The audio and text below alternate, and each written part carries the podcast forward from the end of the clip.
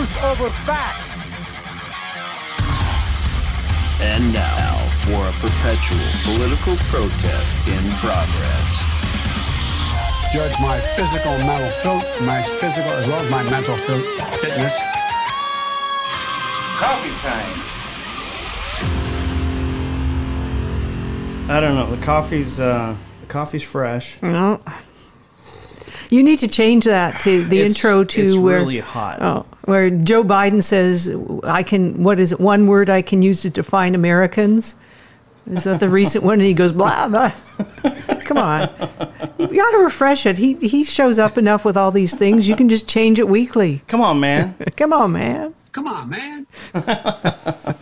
All right. Well, welcome to the Ammo Can Coffee Social Club Conservative Hour of Power and Enlightenment Salon. I'm Jason Floyd, your host, along with Loretta Eaton and her shiny self. She's actually in a good mood, so we're all in for a good show today. Oh, really? You were a little dark last week. Oh, you can only read so much politics without wanting to bang your head on the wall. Well, the bruises have started to fade. They're disappearing. Yeah. So, well, welcome to the show today, folks. We have a great show in store for you. We want to welcome Donn Liston to the show. Donn, welcome. You are calling us from where? From Eagle River, up here on the mountain, looking toward Anchorage. I feel sorry for you. Yeah. It's a pretty view, but you actually have to realize it's Anchorage. Yeah. You can see Moscow from where you live. It sounds like I can see the windmills that the seafarers that you get to Electric pay for. Oh gosh, from my house. Oh, I am so sorry. What a reminder.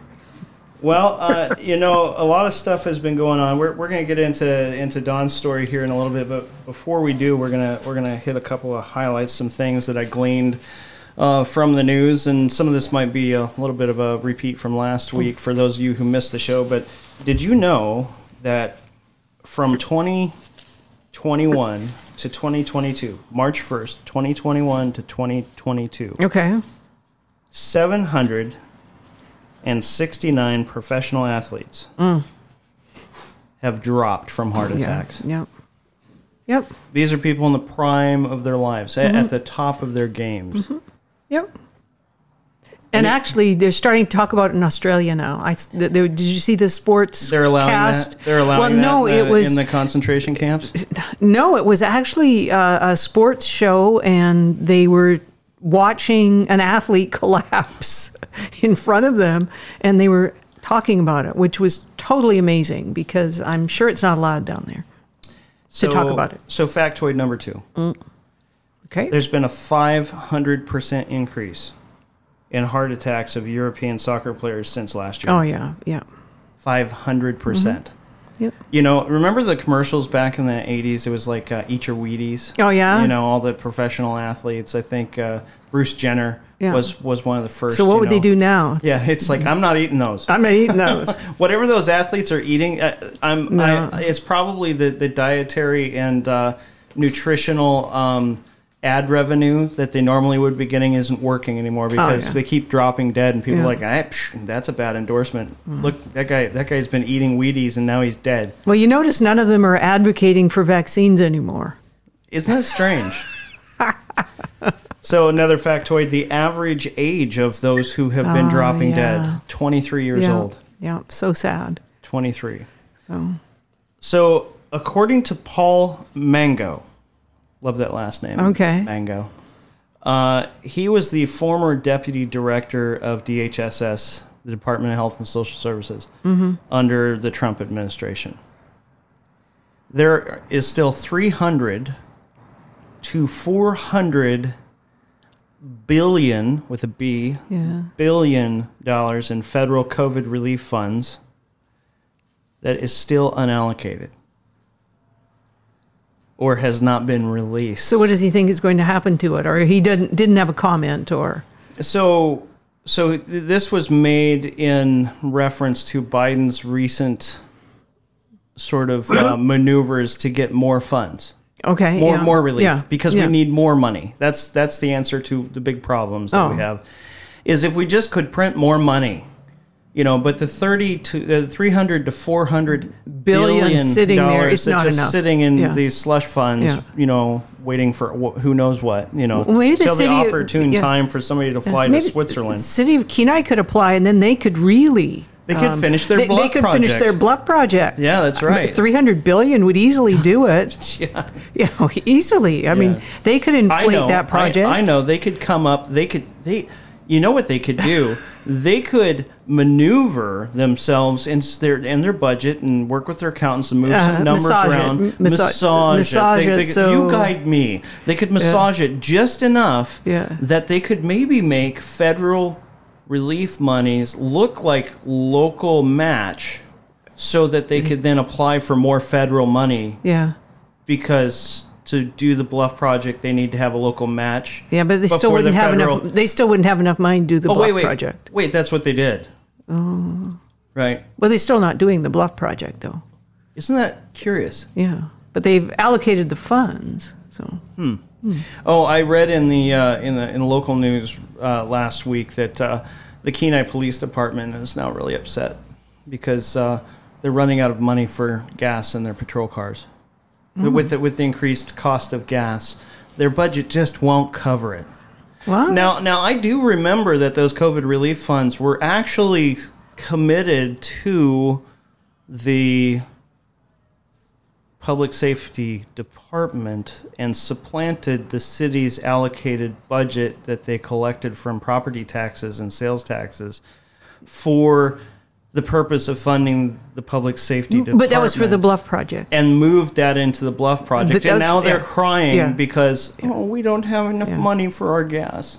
Well, that was for the Bluff Project. You know, now I know it's not the rank and file officers on the streets, not to besmirch them. No, it's not. They don't do the budget. The administrators, they're overseers. City manager? Does he have something to do with it? Maybe the mayor. The city council, you know, we know some city council members. Maybe we should ask them what they're going to do. Does the city manager actually maybe has more day-to-day control? I don't know. He's working for the hospital as well, so he might be a little busy. You saw the hospital hired a new Rick Davis is out. Well, he was out. Did they've hired a new person? Did he leave town with his military escort? No, I don't know. I don't think so. But they. They hired a new person. It was like this little one-line blurb, and then it disappeared. Interesting. You know? So you don't have any intrigue like this in Eagle River, do you, Don? I'm sure none whatsoever. No, Eagle River is just a little bastion of conservative thinking people, mostly, and we're attached to Anchorage. Because we have to be, you know, we have MTA, we have a lot of reasons why we aren't really part of Anchorage, but we seem to keep having to deal with Anchorage. And our two assembly members usually are outvoted 10 to 2. But to get back to one other thing, I've written, I think, a half dozen to a dozen stories on the effort to extract Eagle River from the Anchorage municipality, and that would be on my blog. So, sorry to interrupt, are you part of the Anchorage School District too? Is that? Eagle River is, yes. Yeah. Oh, well, congratulations on your new school superintendent hire. We congratulations. We are totally impressed with how inclusive. So happy. The diversity and the inclusion that's going to show up, good on you. Look at me, Loretta. I'm actually growing fuzzy by the moment. I'm feeling so warm. So warm, yeah. This is just so great. I'm so sorry. Did you notice the racial transformation of your new superintendent? If you look back historically at photos of him, he research. It's interesting. He started out life looking pretty. Would you say maybe Germanic? Caucasian, very, very so. And even his name is Bryant is with two T's. Bryantt is his last name. It's a good Spanish or Portuguese name, right? No, not a double T on the first name too. J H Jarrett, J H A R R E T T. But you compare photographs between, go back about 4 years and look, he did stuff for the Khan Academy, and look at him, the one that was published in the paper. He's very, very much made himself very much minority more looking. Hmm. Do you think I could pull that off? I don't know. If I tried what would you try to be, though? I would probably just turn orange if I tried to do it. I would look more and more like Trump every day. The more I tried to tan, the worse I would become. Yeah. So, anyway. Well, some interesting information from Paul Mango, and he's talking about all of the tremendous amount of fraud that we all knew was happening, but especially in the PPP program. But that was some interesting information I ran across today. Also, poison in your noses. Okay, do we want to go there? So for all of you, why don't you let me preview these things? I'm not sure. Well, I mean, we are also grateful for our nation protecting us from the dreaded scourge of COVID. We all felt the need to demand that the federal government give us as many at-home testing kits as we could possibly shove up our noses. Okay. And now they've discovered... that the stuff particularly coming out of China... Oh, gosh. Has a clear liquid in the vial that you I don't know if you've ever administered one of these things. I had to do this when I drove through Canada.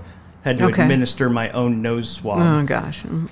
Yeah, it wasn't pleasant. While I was being surveilled on the phone by a public health nurse who refused to show me their face, but they got to look through my camera my face. Think about this. On the side of the road in the middle of the Yukon. Think about what they've gotten us to do. Would you have stripped? She would have said, I need to see other parts. How far would you have gone? No. How far would you have gone? Well, if it was between me having to stay in Canada a moment longer, you would have. I probably would have stripped to my underwear because driven naked at that point. It would have made the checkpoint trip a lot faster. See, I'm not carrying anything. Shorter. Yeah. Go ahead and search me.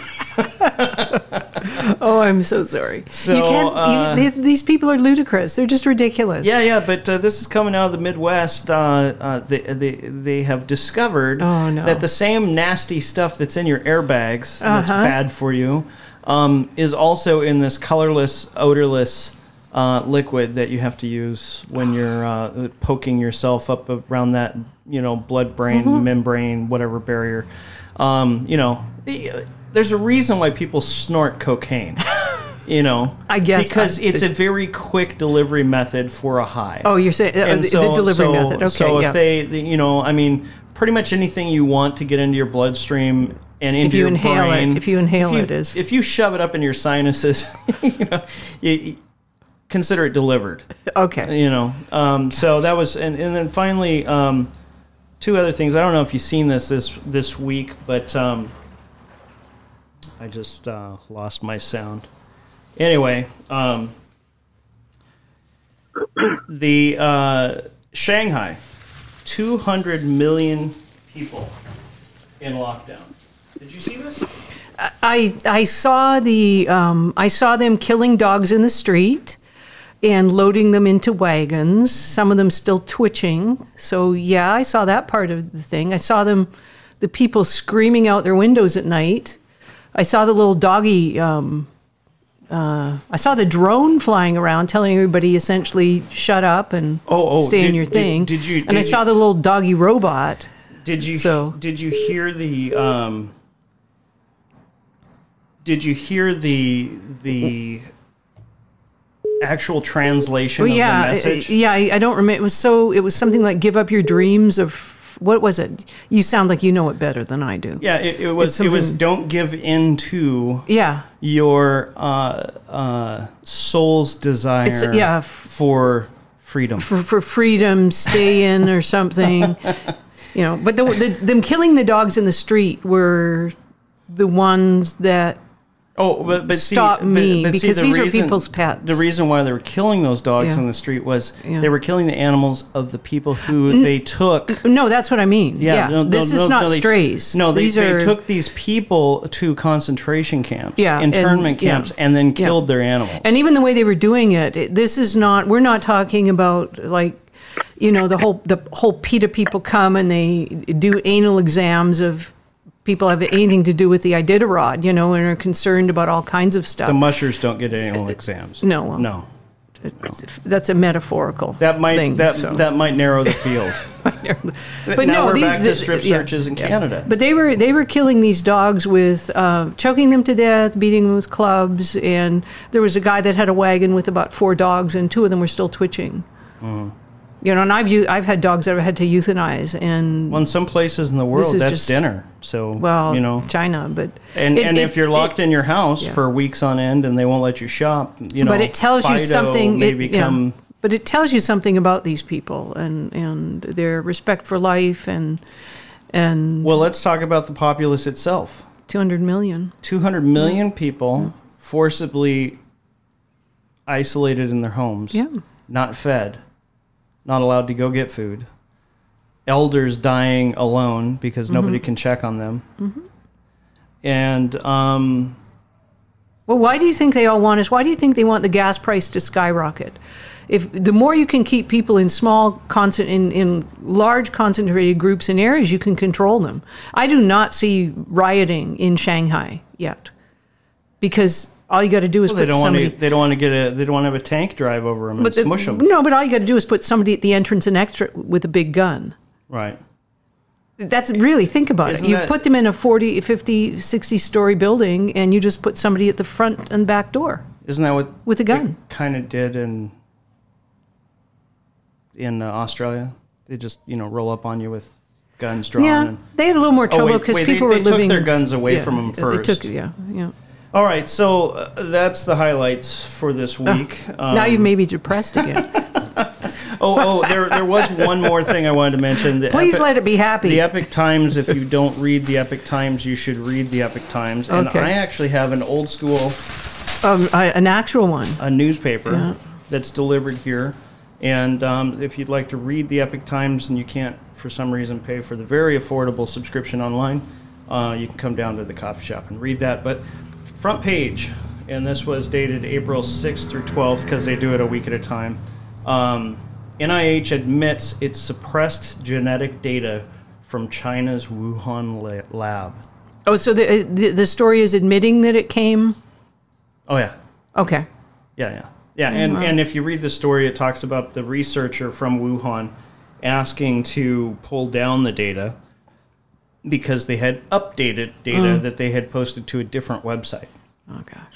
And then it goes on to talk a little bit more about Freedom of Information Act requests and the shenanigans that the NIH, the runaround that they gave the people from this country who wanted to actually see that funding that data that we're funding. Oh, you mean the ones the group that called everybody that had a question or a query stupid? Right. Or paranoid? Yeah.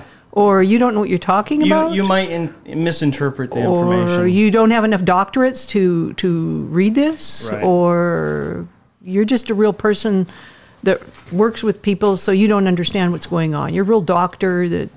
Okay. So anyway, election season is in full swing. Good heavens. And it's time to become afraid again. It's time for the masks to come back out. It's time for us to isolate. It's time for us to be afraid, and it's time for us to give the government full credit and ability to spend all of our money. But that just, who's deciding this? It kind of fits in with what, Don is... His article that I read, about we're being led by bureaucrats that really don't have, I find a lot of them don't have any knowledge behind what they're just bureaucrats. A bureaucrat is an animal, a different kind of animal. So Don, I first met you last week. You came in with a group of folks who were seeking refreshment before heading back up the road. Now, can you tell us a little bit about why you were in Kenai last week? Well, Kenai is now the epicenter of an effort to get Alaskans to do what Alaskans must do, and that is take back our state. We have watched our state become rich beyond all our imaginations, and we've watched people come here for the wrong reasons and infiltrate all of our institutions. And we now have a government that is looking to be self-sufficient and be able to live off the bounty that belongs to we the people. And so the effort to try and get justice within the Alaska Alaska court system really resides in the possibilities through the man, I'm losing my train of thought. I'm sorry. Through the grand jury, and the grand jury is a vehicle put in there by the Constitution to allow Alaskans, regular Alaskans, to challenge corruption, misrepresentation, and other things that are becoming all too easy to do because we've all been distracted by all the crazy world that we've had since 1977 when the first oil tanker left Valdez. So my story is about the people who have decided they've had enough, and they're bold enough to go and actually picket the Kenai courthouse and ask for the opportunity to have a grand jury check their grievances. And of course, the grand jury booklet that they built initially has been diluted to the point where the bureaucrats think that they are the state of Alaska, and we the people go and say, wait a minute, here it says in the Constitution that we have a right to redress our grievances through the grand jury, and they say, oh no, you can't even go into the grand jury room. We got a place for you out there, and you better be good, or we'll call the police and have you all rounded up. But doesn't that just confirm your position that we've been taken over by bureaucrats? That because that revision of a booklet is not done by the governor. The governor doesn't revise the booklet. Yeah. Some person in a little room hears something and says, "Gee, this would make it easier." Well, and whether they even need approval to do it, we don't know because we've handed over control of absolutely everything to these people, and we've said, "Okay, I just want to go on my vacation and." Once a year. Our governor seems to be the commander-in-chief of the handing over of control, because ultimately the governor has been made aware of this. And, we interviewed David Haig, who has been kind of a catalyst in the local movement here, raising awareness and bringing attention to this issue. And, he reached out directly to the governor and to the governor's office and was met by crickets. So who knows if his... if his statements even ever made it to the governor's desk, but I think that begs the question, Now, in your article, you talk about the growth of government. And I don't have I'd have to open my phone back up to look at it, but what percentage of those working in the state of Alaska are employed in some form or function by the government today? Do you recall from the article? Over one third. Now, is that all levels of government? Is that state, federal, borough? Yes. Okay, so 33% approximately. Right. So when we were first talking, you were saying that maybe I should give a little background on myself. Yeah. And this might be a good place to do that. I my parents came to Anchorage in 1962, and I delivered the daily news along 4th Avenue along Merrill Field, and I basically was kind of raised myself. And as I came along, I began to write a lot, and I wrote letters to the editor, and ultimately I became a reporter for the daily news, and the mid-70s during pipeline construction. And I also got my bachelor's degree. And then I started my own business in 1977, and that was a publishing and public relations business. And I worked on a number of political campaigns, and I was involved in politics in different ways. And ultimately, I sold that business after 6 years to go to Juneau to work as a legislative aide. And instead of going there hat in hand looking for a place to live, I bought a boat, a sailboat, and on a trailer, and I drove it down there. And I lived on that boat for 5 years in the harbors around Juneau. And I got a front row seat on what's going on in Juneau. I lived there for 20 years. Oh. And unless you really understand what's going on in Juneau, it's hard to get your arms around how our state is being circumvented at such a deep level. Juneau is a suburb of Seattle. And when people in Juneau want to go on vacation, they don't go to Anchorage or Matsu or Fairbanks. They go to Seattle or Portland. The whole environment in Juneau is a government town, and they get a piece of every dollar that goes through. And so we've got this entitlement class that's there. It's one of the richest per capita cities on the West Coast. And we have lots of attorneys, and we have lots of people that are all deep into this situation. And as I watched it all, I saw what an alien place it is to what the rest of the state's really about. And so I ended up coming back to, I got my teaching certificate in 2003, and I came back to Anchorage, and I tried to get a job in the Anchorage School District, but that wasn't possible. Carol Como knew me already.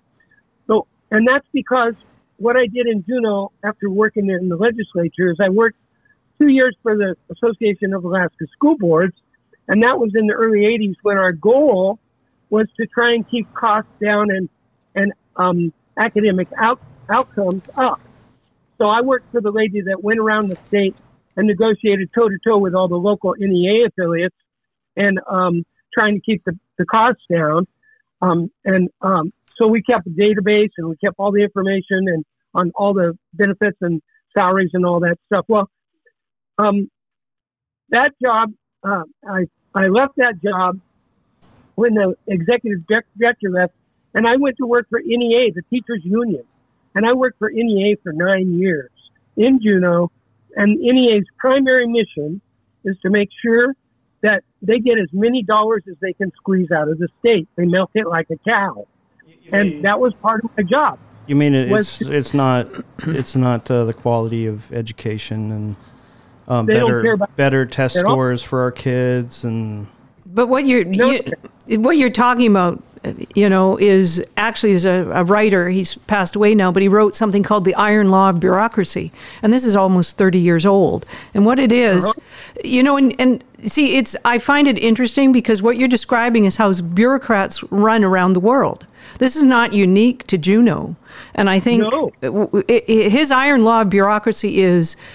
In any bureaucratic organization, there will be two kinds of people, those who work to further the goals of the organization and those who work for the organization itself. Examples in education would be teachers who work and sacrifice to teach children versus union representatives who work to protect any teacher, including the most incompetent. And right. It also says in most cases, the Iron Law also states that in all cases, the second type of person will gain control of the organization. And that's what we're seeing. So you've given examples and, the guy calls it the Iron Law of Bureaucracy. It's just an observation he made. It's not a law written anywhere. But, this is I think 1970 something is where this comes from. So for 50 years, we've been watching this and yet Alaska follows that path. And so, how do you get out of it? How do you get out of it? Because you can do that with the oil and gas industry. You can do that with I've got an article here that talks about the Alaska Food Policy Council, which is going to be the new big thing next because it's all about sustainability.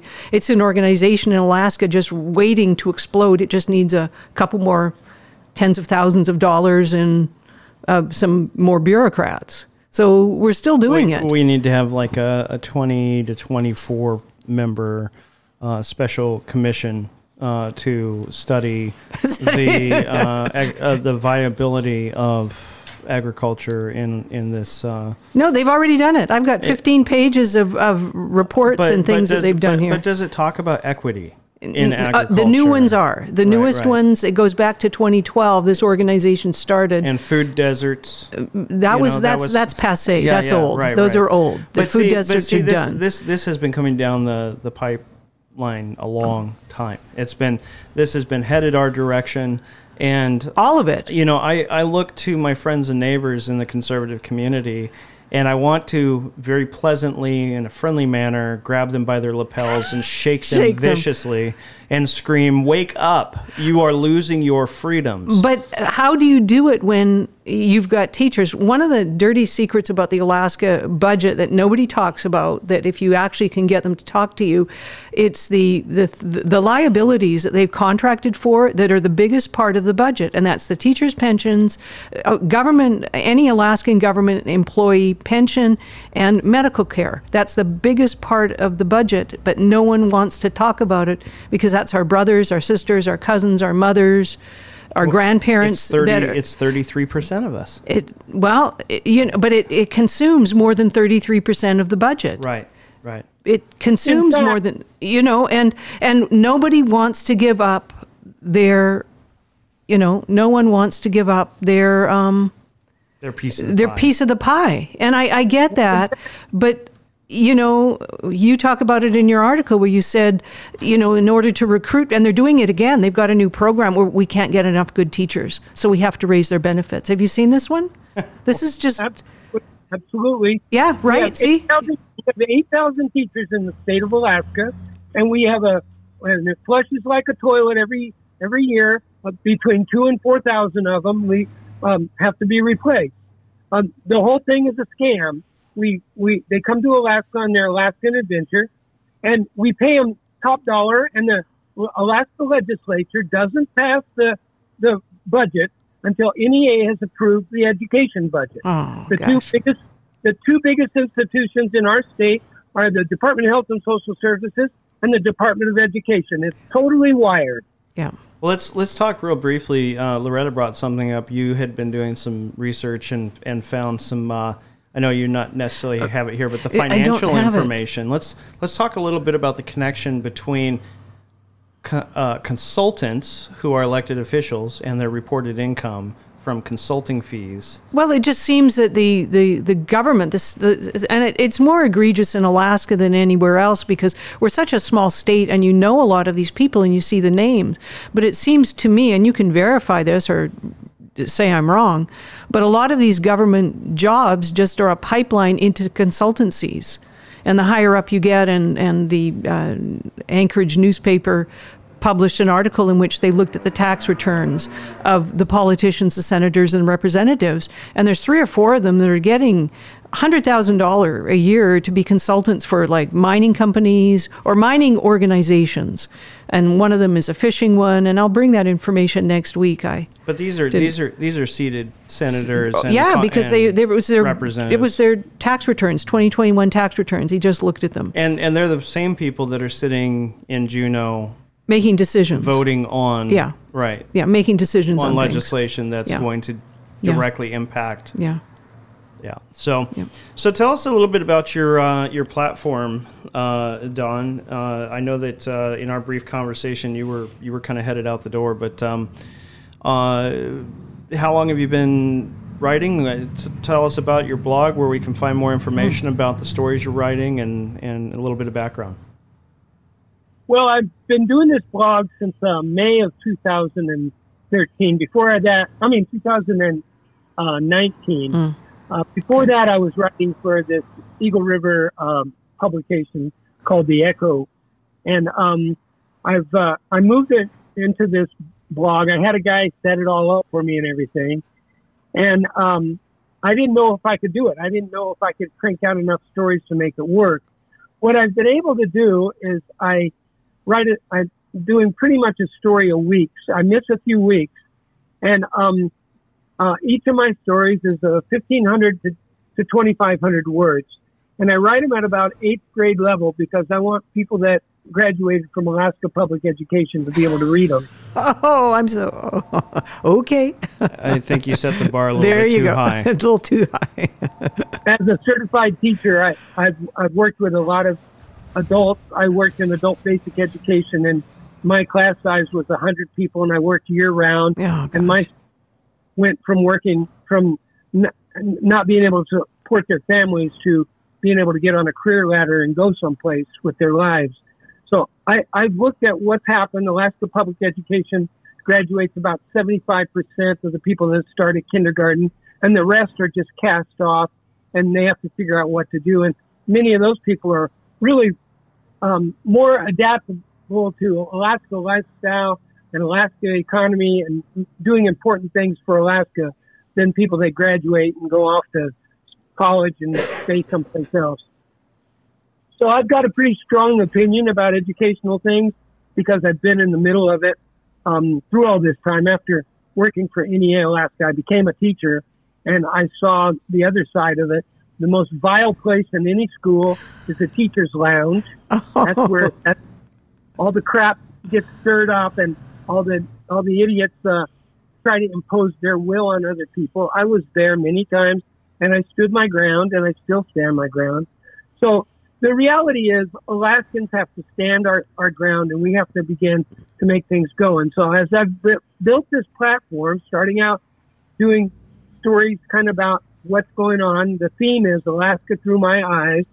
And I've known every governor to some degree, and I've worked in the legislature on two occasions. And living in Juneau and then looking at the rest of the state, my goal is to elevate the discussion about what we really have to do. And I have themes. I have Alaska food security. Eagle exit was a big theme for a while. And I'm developing a theme now about state of Alaska and particularly our court system, which somehow runs on its own steam and just kind of creates victims out of people that are going there trying to get some kind of justice. And I'm seeing that more and more.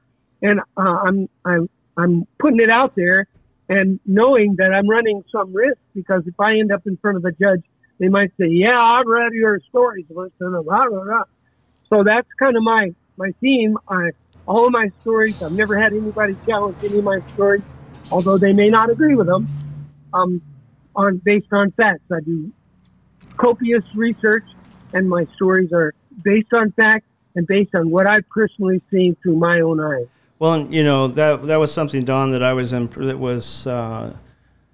impressed upon me when I read your article, was the depth of information that you had attached in a bibliography. So many times we hear, talking heads and folks that will make these assertions or statements, but they don't give you the bibliography. They don't tell you where they pulled their information, where the facts came from. For all we know, they came from Zuckerberg's, Bangladeshi fact checkers. I need to get a little sound clip of Bangladeshi fact checkers saying. I'm sure you'll find one. That is not truthful. But the other thing. Sorry. Go ahead. Yeah, the other thing I've done is I've gone and I've interviewed local businesses here in Eagle River, probably about 8 or 10 of them.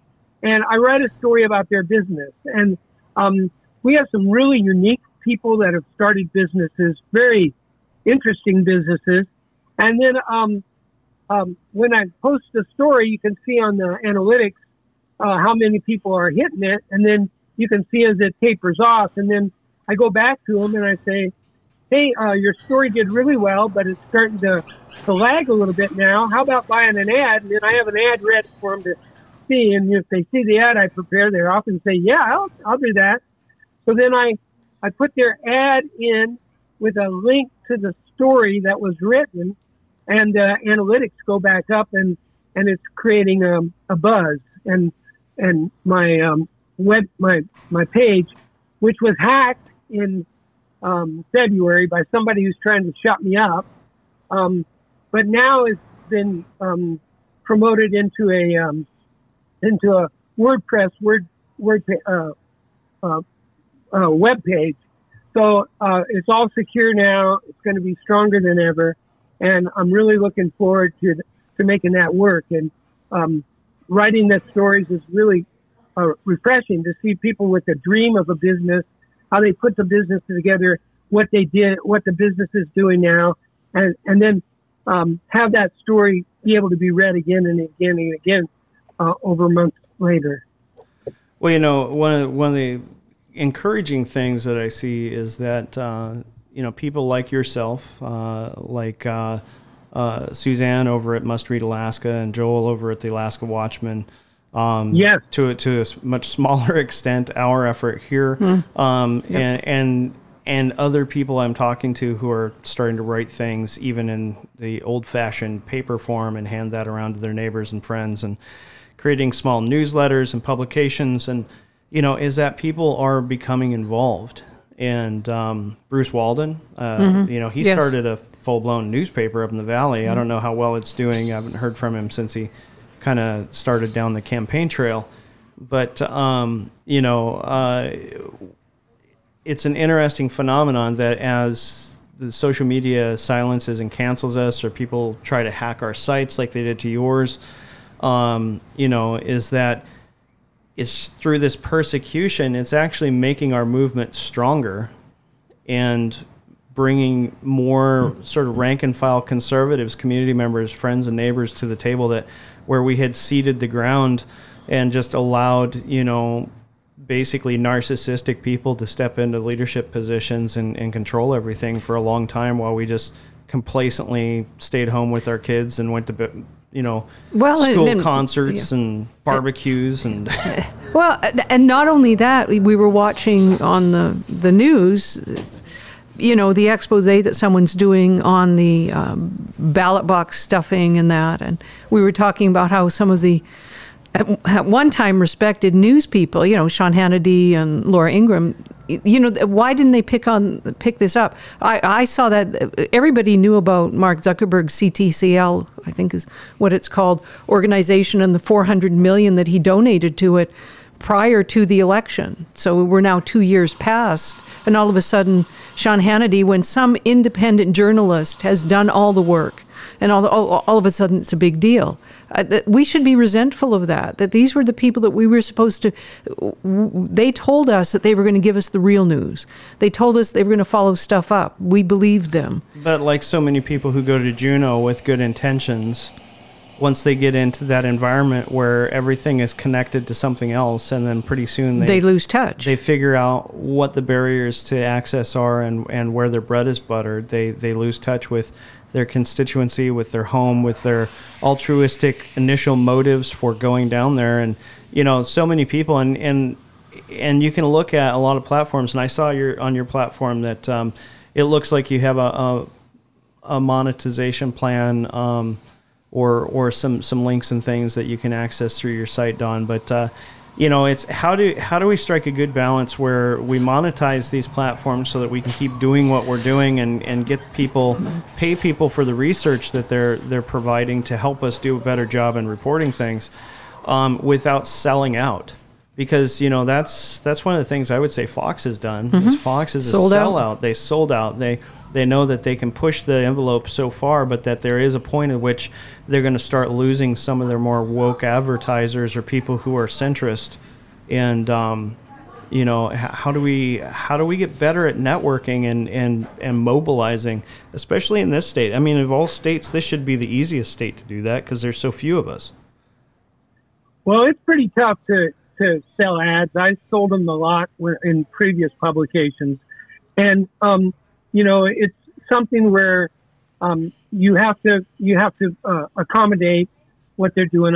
I've written about three stories on restaurants, and I had one restaurant for a while. But one of the things I think that's happening is our network is becoming stronger. When I went out and said I'd just been hacked, this young man came out of the woodwork. He's a cyber security expert. He went in and he found out exactly who did it, when they did it, and how they did it, and that's a federal crime. And so I'm putting my case together and developing all this stuff right now. And as it goes, I'm going to be stronger for it because I'm now going to be bulletproof when somebody else tries to come in and do that, because somebody came forward and said, hey, I see what happened to you. I'll help you out. And don't worry about the money right now. We'll get this worked out, and then we'll team up. And he's become a pretty good friend already, and he's really a smart guy. So Alaskans who have skills and abilities and see things that aren't right and decide they're going to try and do something about it are able to do it if they got the fortitude. And that's kind of where I'm at. I've had a terrible bunch of stuff happen to me, but I'm going to be better for it. And I'm still writing these stories, and that must just be killing somebody who's writing stuff. That's the spirit. Well, what are you at liberty to kind of tell us what happened in the hack? Well, let's see. I was doing stories on Alaska food security, right? Mm. I did a number of stories on what we really need in Alaska food security. It's my belief that we don't really need mini grants for a bunch of people to learn how to plant gardens and raise chickens. Oh, you mean the whole high tunnel, the whole high tunnel grant program? That everybody got high tunnels and went nowhere? Oh, okay. Yeah. I think what we need, all across northern Canada, they have large agriculture land areas that are on 10, 20, 30, 50,000 acres. And they raise cattle, and they raise the feed for them, and they have slaughterhouses. And it's all able to feed the whole rest of Canada from the northern areas up here. And we could do the same thing in Alaska, except the state of Alaska won't let go of the land. And so they call a farm 360 acres is a farm. And so you get a whole bunch of people, all with these little farms, and they're all starving to death. They sell the whole animal on the hoof, and then they charge them to chop it up in a place. So what we really need is we need large tracts of land that if we had them today, if the legislature provided them today, we wouldn't be able to get them into production for 5 to 10 years. But nobody's doing that, and it's created a big problem in that we pay something between $2 and $4 billion per year to ship food from Seattle. Seattle controls us. And the day that we can provide that same food in Alaska, Seattle won't be able to control us anymore. But that's not going to change in Juneau, because Seattle beats Juneau really well. So I've written these articles, and one of the articles that I developed was with the owner of Mike's Meats, who owned Mount McKinley Meats and Sausages. He owned that plant. He bought it from the state when the state was losing about $1 million a year running it as a do-gooder thing for prisoners. He bought it. He made it profitable. He invested a bunch more money into it, and it was going pretty good. But there's no future if he can't get more cattle. He can't get enough cattle. There's not enough cattle in the state of Alaska to feed Alaska for more than a month. If we all of a sudden didn't have our Anchorage docks, if we had a break in the highway, a bridge went down, if we had were somehow cut off, we would be in big trouble. And so he said, Don, as I've written 3 or 4 stories with him, Greg Julianis, he said, Don, he says, I'm not making any money. I can't make this work. I'm going to put it up for sale. So I said, oh, I know a guy that can sell for you. He just sold the elk farm out in Palmer. And so I introduced him to the fellow, and they hit it off right away. And the guy he gave him several listings. He gave him several listings for properties, commercial properties. Well, he went out and he found somebody that has wanted to buy the property all along, and he's a good guy. Nope, I'm not criticizing anybody, but he put together a deal, which was a sleazy deal. It was a lease option. So he put the lease option together, and he took it to Greg, but he didn't reveal that the lease option that he put together was with a corporation that he owned 14% interest in. So he got a listing from somebody. He went out and got somebody else to buy it with him owning 14% interest in it, and took that offer to Greg without telling him he had a financial interest in it. Okay, that's basic real estate law. I think that's illegal. Mm. Okay, so when that all happened, he knew I knew, and so he began the process of trying to keep me from letting that be known, which just made me meaner, made me want to say it more, and so we got into it back and forth on Facebook, and I'm suing him for $20,000 now. We'll see what happens.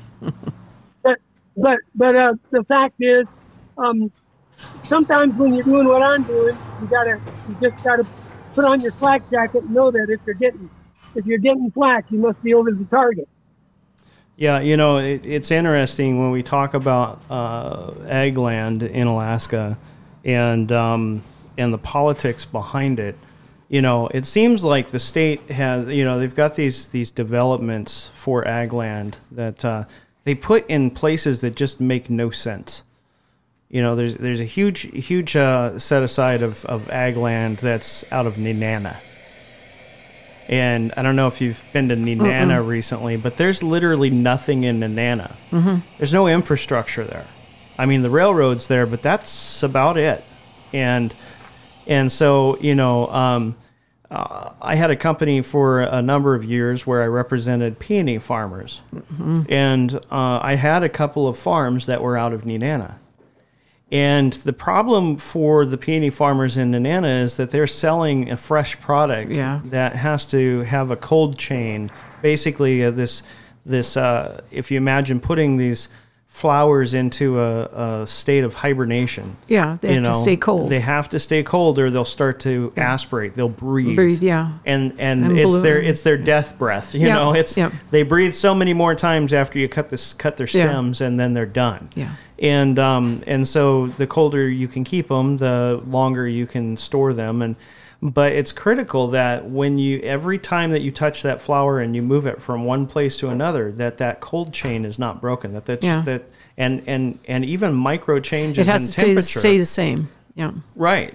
And so the biggest problem for those farmers there was their nearest FedEx location was in Fairbanks. Well, that's a couple hours away. And without the infrastructure reasonably close, or local packing infrastructure to help, you know, because a lot of these farms, and like you're talking about, Don, you know, a lot of the farming, sort of the idea at the state level about farming has been, you know, people are going to be able to make a living and produce some kind of significant product on 2 or 3 acres, which is just ridiculous. Yeah. Yeah. And you know, you have to have infrastructure. You go down to the Midwest, you go down to even Washington, and my grandparents owned 2 farms. They owned a dairy farm in the Willamette Valley and a wheat farm over in eastern Washington. But you have built infrastructure within, you know, 15 minutes, 20 minutes max from wherever they're located, and infrastructure's all around you. It's something that's been built over, you know, 100 years. And it's sort of this novelty discussion that, you know, it's very popular to talk about food security, and it is, and all the fruits and nuts, and people who are socially, environmentally conscious. You know, we used to say the Birkenstock wearing bunch, but not anymore. But now they wear extra tufts. Yeah. You know, and they're kind of like off-road vehicles that never see mud. Yeah. You know, the extra tough crowd that has with the top of the boot turned down. Yeah, I love that. Yeah, the top of the boot, it's all decorative, down, you know, inside. So that's a real identification. They've never had to step in knee-deep manure before. No, which I have had to do. Yeah. You know, but. This disconnect from reality, you know, it's all very vogue and popular to talk about these things, but then it's all handed over to bureaucrats who wouldn't know. Who don't understand. Yeah, they have no understanding. No, and it's going to turn into this, like I said, this Alaska Food Policy Council, this is the next one ripe for bureaucratization, in which we need to hire another 3,000 or 4,000 people to run around and make stupid decisions like 300 acres is big enough for a farm. No. Yeah, you know, the carrying capacity of our land is much less.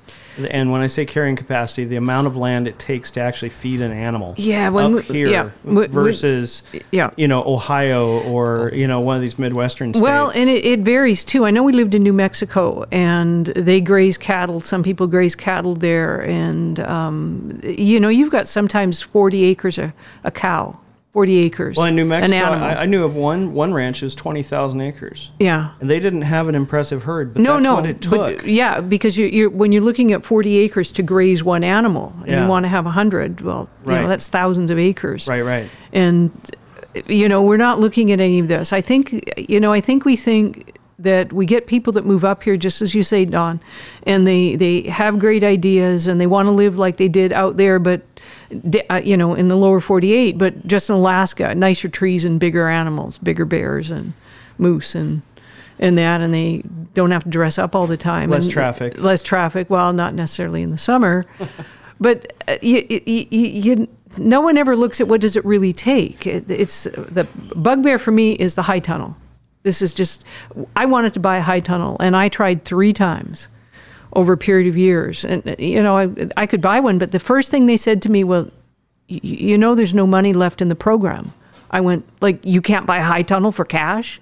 I mean, it's a law, it seems, and this is what we've got. We do not do anything. We've lost that Alaskan spirit in which, unless there's a grant for it. You know, there's grants for fences in Alaska? Do you know that? We don't want to do anything to improve our state, our city, our property, unless there's money for it. Government money for it. And I'm not understanding that.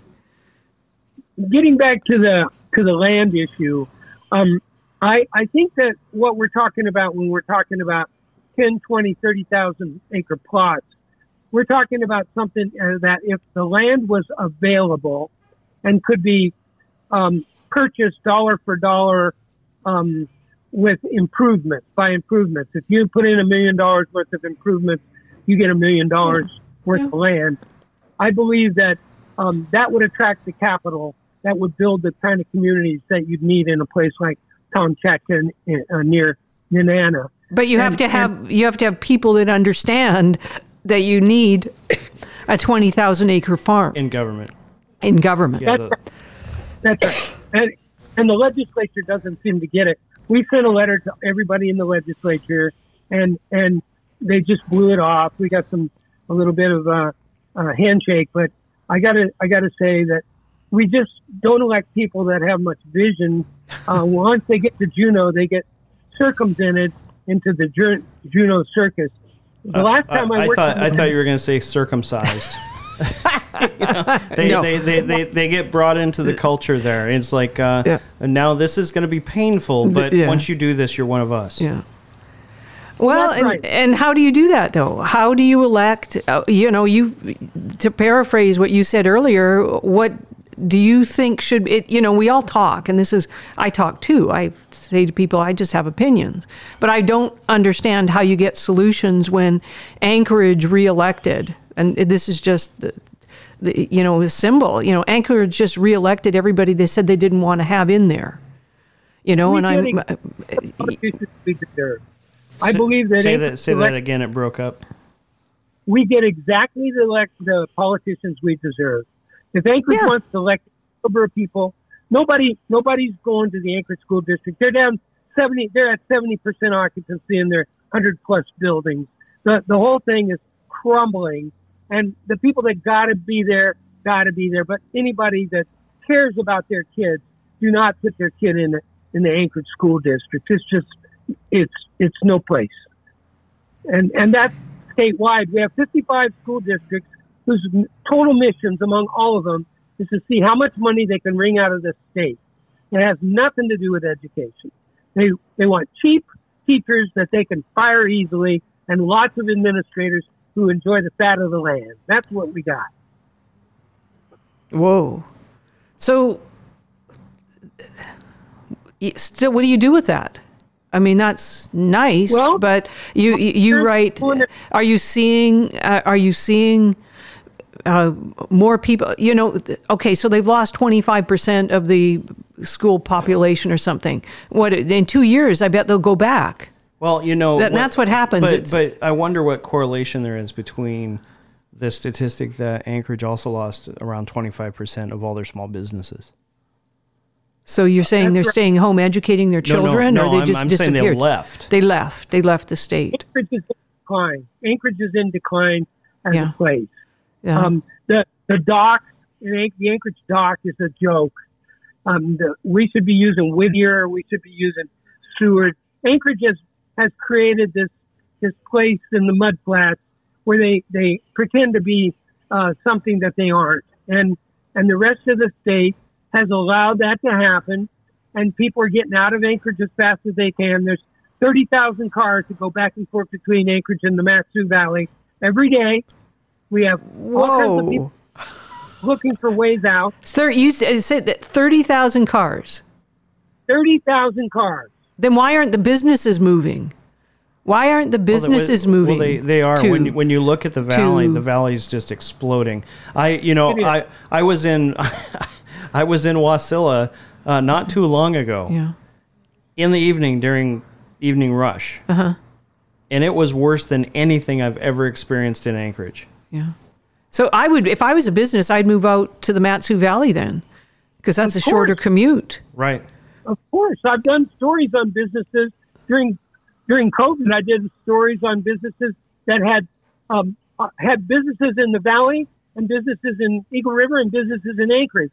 The Matanuska Brewery, and the difference between what he had to deal with in Anchorage and what he had to deal with in the valley is profound.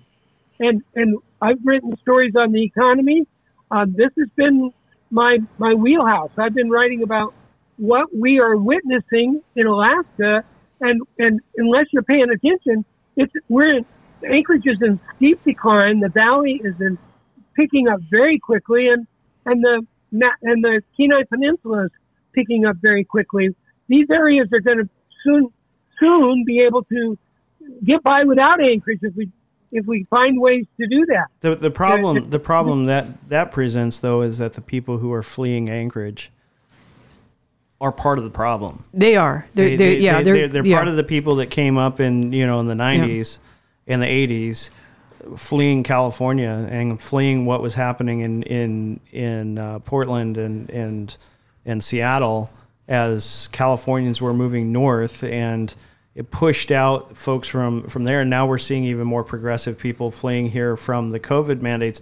I have people coming to the shop every week. I call them the COVID refugees. Oh no! And people from New Jersey, people from New York, people from, these, and they're moving here to Chicago. Live? Oh, yeah, they're fleeing in droves. Do they even understand that we're not anywhere near, we're not going to have the services? And this is the thing that terrifies me. Well, they're going to want them. No, and that's what happens. And I said this to someone the other day, and I'm seeing it in the little subdivision. I live 33 miles outside of Soldotna. And my subdivision has seen more development in the last 8 months than it saw in the prior 30 years. Well, you still have Viking villages out there, don't you? I guess. I don't know.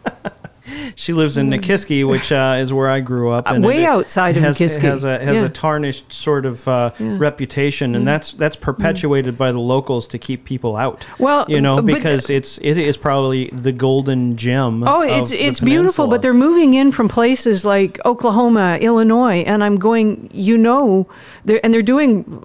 When you watch how they're clearing their property, they're doing these really stupid things that you can tell. They're not understanding what it takes to live here. They're clear cutting. Well, no, they're not. They're assuming somebody else is going to come deal with them when they have a problem. And then the next thing we're going to know is going to get street lights and traffic signals and paved roads, which I don't want. Garbage pickup, I don't want any of that. I want to leave me alone. Yeah, let me burn my trash in my barrel and don't drive down my cul-de-sac. Well, I don't want to burn it in my barrel, but I just don't want all that. One of my favorite things as a kid was sitting there and burning the plastic and watching it, make the drip and the funny noise. Now that's got to be like an older Alaska thing, a burn barrel, because I know a couple people that love burn barrels. I loved it, man. All except for the time that my sister threw an aerosol can away. Oh no, it blew up. And it went in there, and I was standing next to the barrel. Oh no.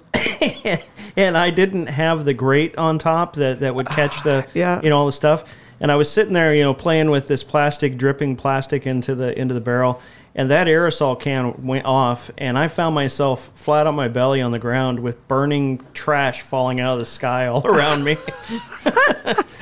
Every child needs to experience that at least once. So I don't want to. You tell those people from New Jersey to go away, go home, because they're not bringing good attitudes. I'll tell you that. There are these trust babies that can go anywhere in the world and live anywhere they want to. I saw it in Haines. I taught sixth grade in Haines, and there's quite a few people that go there. That valley there is just absolutely fantastic. And there's a lot of people that are coming to Alaska, and they're looking forward to the day when they don't have to pay for any government because the permanent fund pays for it, and they don't care if they ever get anything from the permanent fund. They just want to be able to impose their way of looking at things on everybody else. So I take it you're not a big fan of a sovereign wealth fund. I am in favor of the permanent fund. I think the permanent fund was established for the right reasons, and I had conversations directly with Jay Hammond about it, and also my best friend in Juneau is Hugh Malone. He was Speaker of the House when it passed. I've written a number of stories on the permanent fund, and we... Well, wait. What I'm referring to is this progression where we're moving further and further away from the statutory formula, and one in which the government gets a bigger and bigger interest and control and stake in what happens to that money, and we only get whatever they decide to give us after they've taken every single bite they can from that, and that they are projecting this idea. Now, I heard Senator Mike Schauer, and he had his chief staff, I can't remember the gentleman's last name was Terrence, and they were all very excited about the POMV, mm-hmm. And they were talking very excitedly about how Norway does things. Yeah.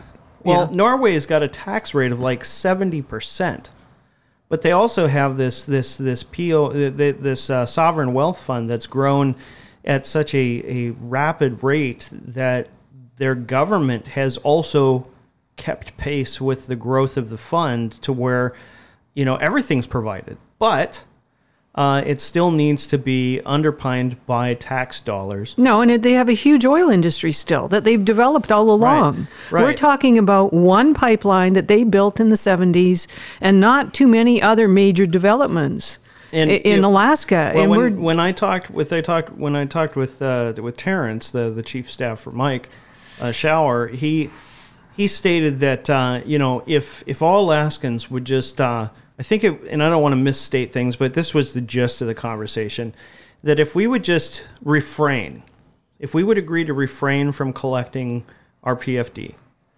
for a period of time, I think it was 5 years, but I don't want to misquote him, but for a period of time, and we trusted the government to put that into this new formula and this new fund mechanism, then by the time we had 10 years under our belt, or 15 years, all of our children would be able to basically have standardized income.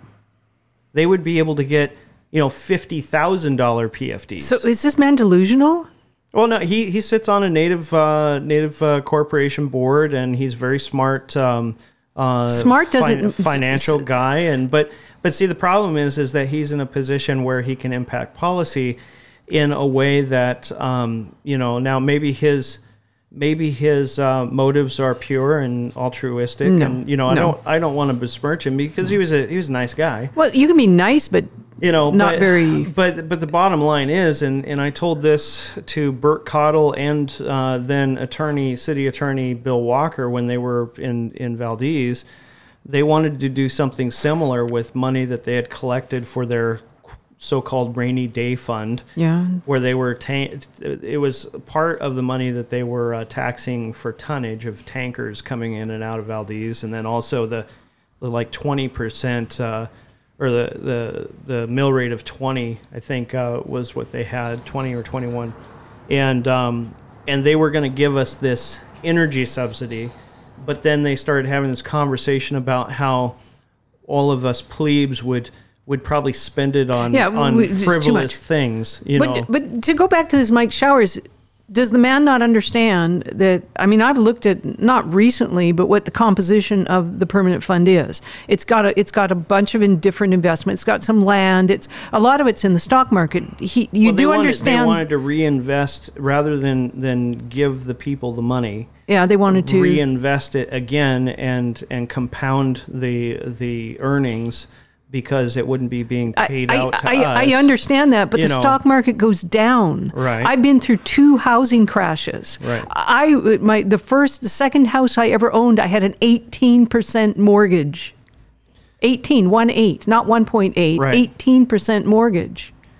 So I'm not this is where my cynicism comes from, is these people are looking at a point in time and saying life is never going to change. IBM. Does anybody know what IBM used to make at one time?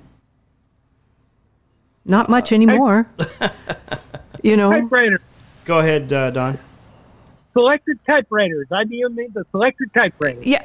You have how many do you have? I had one. I got one for a graduation present. But how many do you have now? How many? None. I got an IBM ThinkPad.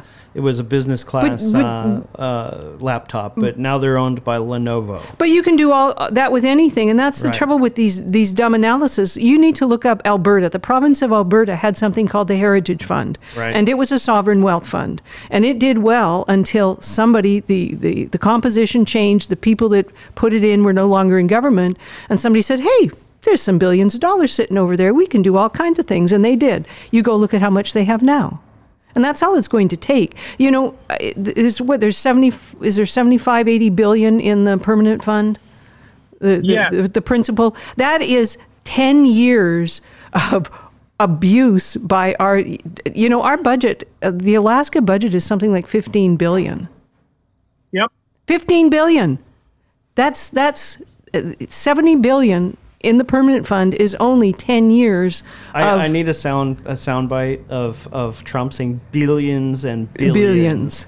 Because all I've got right now is that one. But this is what's wrong with all these people that want to touch it. And when it went in, they never thought, Jay Hammond never thought that he would get politicians that would look at it as a cash cow, and that's what Bill Walker did.